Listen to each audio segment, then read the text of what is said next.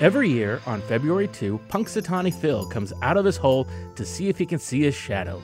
Tradition says that if he does, then there will be six more weeks of winter. If he does not see his shadow, then spring is right around the corner. While this may be a day filled with fun, frivolity, and laughter, the origin of this festival really does come from the stars. I'm Chanel Varani, director of the Star Theater at Morehead State University's Space Science Center and host of Our Island Universe.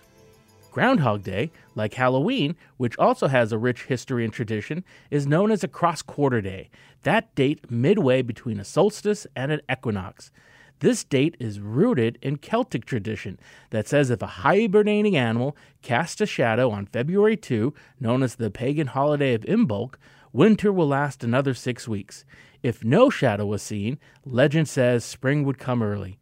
While the tradition remains popular in modern times, studies have found no correlation between a groundhog seeing its shadow or not and the subsequent arrival time of spring like weather.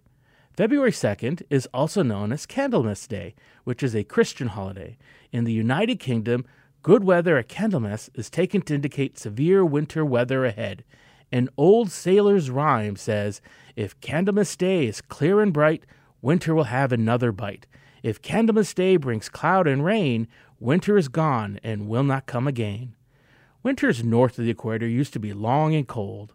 For our ancestors, not understanding the causes of seasons, they would look for any symbol that their long winter suffering was coming to an end.